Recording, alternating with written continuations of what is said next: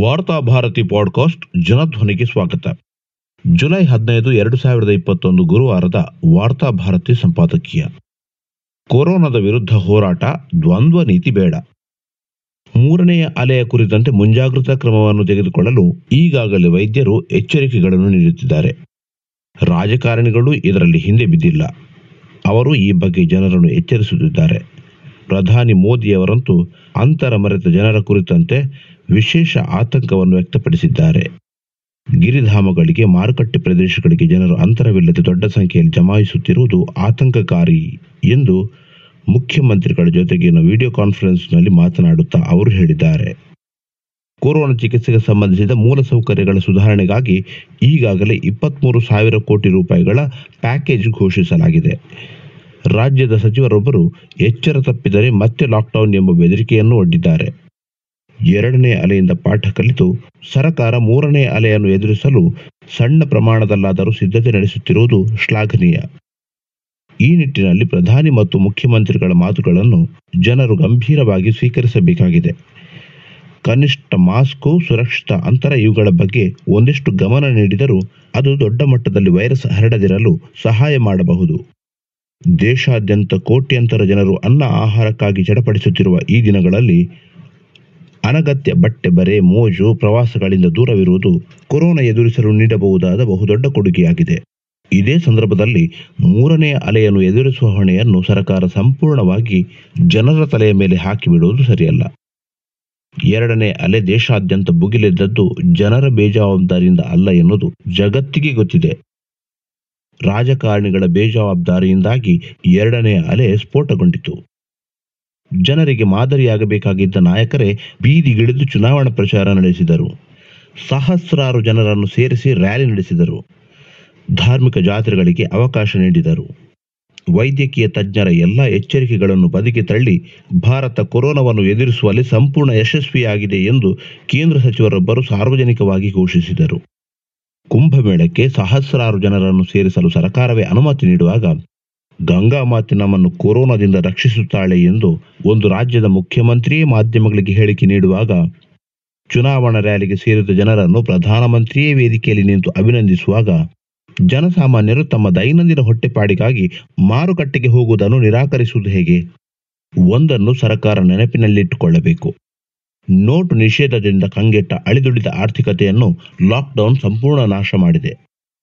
ಜನಸಾಮಾನ್ಯರು ಬೇಜವಾಬ್ದಾರಿಯಿಂದ ಮಾರುಕಟ್ಟೆಯಲ್ಲಿ ನೆರೆಯುತ್ತಿಲ್ಲ. ದಿನದ ಕುಳು ಅರಸಿಯವರು ಮಾರುಕಟ್ಟೆ ಇತ್ಯಾದಿಗಳಿಗೆ ತೆರಳುತ್ತಿದ್ದಾರೆ. ಅಂದಂದೇ ದುಡಿದು ಬದುಕುವವರಿಗೆ ರಸ್ತೆಗಿಳಿಯುವುದು ಅನಿವಾರ್ಯ. ಆದರೆ ರಾಜಕಾರಣಿಗಳಿಗೆ ಅಂತಹ ಯಾವುದೇ ಅನಿವಾರ್ಯತೆ ಇರಲಿಲ್ಲ. ತಮ್ಮ ಸ್ವಾರ್ಥಕ್ಕಾಗಿ ಜನರನ್ನು ಸೇರಿಸಿದ್ದರು. ಚುನಾವಣೆ ಮುಗಿದ ಬೆನ್ನಿಗೆ ಅವರ ಮೇಲೆ ಲಾಕ್ಡೌನ್ ಹೇರಿದರು. ಇದೀಗ ಅದೇ ರಾಜಕಾರಣಿಗಳು ಮತ್ತೆ ಜನರಿಗೆ ಬುದ್ಧಿವಾದ ಹೇಳುತ್ತಿದ್ದಾರೆ.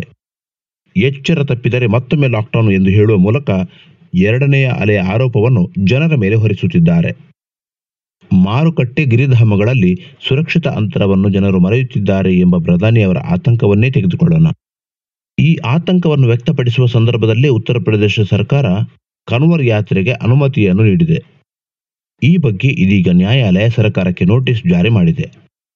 ಒಂದೆಡೆ ದುಡಿಮೆಗಾಗಿ ರಸ್ತೆಗಿಳಿದ ಜನರನ್ನು ತಡೆಯುವ ಸರ್ಕಾರ, ಮಗದೊಂದೆಡೆ ಇಂತಹ ಧಾರ್ಮಿಕ ಜಾತ್ರೆ ಯಾತ್ರೆಗಳಿಗೆ ಅನುಮತಿ ನೀಡುತ್ತಿರುವುದು ಎಷ್ಟರ ಮಟ್ಟಿಗೆ ಸರಿ? ಇಂತಹ ಧಾರ್ಮಿಕ ಜಾತ್ರೆಗಳಿಗೆ ಜನ ಸೇರಬಹುದಾದರೆ ದೈನಂದಿನ ಅವಶ್ಯಕತೆಗಳಿಗಾಗಿ ಜನರು ಯಾಕೆ ಮಾರುಕಟ್ಟೆಯಲ್ಲಿ ಸೇರಬಾರದು? ಹಾಗಾದರೆ ಎರಡನೆಯ ಅಲೆಯಿಂದಾದ ನಾಶ ನಷ್ಟವು ರಾಜಕಾರಣಿಗಳಿಗೆ ಪಾಠ ಕಲಿಸಿಲ್ಲ ಎಂದಾಯ್ತಲ್ಲವೇ? ಉತ್ತರ ಪ್ರದೇಶದಲ್ಲಿ ಮುಂಬರುವ ಚುನಾವಣೆಯನ್ನು ದೃಷ್ಟಿಯಲ್ಲಿಟ್ಟುಕೊಂಡು ಇಂತಹ ಧಾರ್ಮಿಕ ಜಾತ್ರೆ ಸಮಾವೇಶಗಳಿಗೆ ಸರ್ಕಾರ ಅನುಮತಿ ನೀಡುತ್ತಿದೆ. ಬಿಜೆಪಿ ಅಧಿಕಾರಕ್ಕೆ ಬರಲು ಇಂತಹ ಜಾತ್ರೆಗಳು ಬಹಳಷ್ಟು ಸಹಾಯ ಮಾಡುತ್ತದೆ.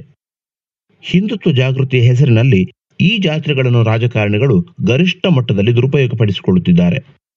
ಆದುದರಿಂದಲೇ ಅವರಿಗೆ ಈ ಯಾತ್ರೆ ಜಾತ್ರೆಗಳನ್ನು ನಿಯಂತ್ರಿಸುವುದು ಬೇಡವಾಗಿದೆ.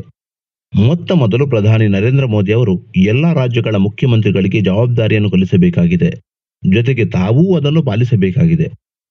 ಇಪ್ಪತ್ಮೂರು ಸಾವಿರ ಕೋಟಿ ರೂಪಾಯಿಗಳ ಪ್ಯಾಕೇಜ್ ಘೋಷಿಸಿದಾಕ್ಷಣ ಕೊರೋನಾ ವೈರಸ್ ಹೆದರಿ ಓಡಿ ಹೋಗುವುದಿಲ್ಲ. ಆ ಪ್ಯಾಕೇಜ್ ಸದುಪಯೋಗವಾಗುವಂತೆ ನೋಡಿಕೊಳ್ಳುವ ಅಗತ್ಯವಿದೆ. ಕೊರೋನಾದ ಹೆಸರಿನಲ್ಲಿ ರಾಜಕಾರಣಿಗಳು, ವೈದ್ಯರು ಭಾರೀ ಪ್ರಮಾಣದಲ್ಲಿ ಸರ್ಕಾರದ ಹಣವನ್ನು ದುರುಪಯೋಗಪಡಿಸಿಕೊಳ್ಳುತ್ತಿದ್ದಾರೆ ಎಂಬ ಆರೋಪಗಳೂ ಕೇಳಿಬರುತ್ತಿವೆ. ಅರ್ಹರಿಗೆ ಪರಿಹಾರ ತಲುಪದೆ ಅನರ್ಹರು ಅವುಗಳನ್ನು ಕಬಳಿಸುತ್ತಿದ್ದಾರೆ ಎನ್ನುವ ದೂರುಗಳು ಕೇಳಿಬರುತ್ತಿವೆ. ಆದುದರಿಂದ ಪ್ಯಾಕೇಜ್ನ ಸದ್ಬಳಕೆಯಾದಲ್ಲಿ ಮಾತ್ರ ಮೂರನೇ ಅಲೆಯನ್ನು ಎದುರಿಸಬಹುದು. ಇಂದಿಗೂ ಲಸಿಕೆಗಳು ಜನರ ಅಗತ್ಯಕ್ಕೆ ತಕ್ಕಷ್ಟು ಸಿಗುತ್ತಿಲ್ಲ.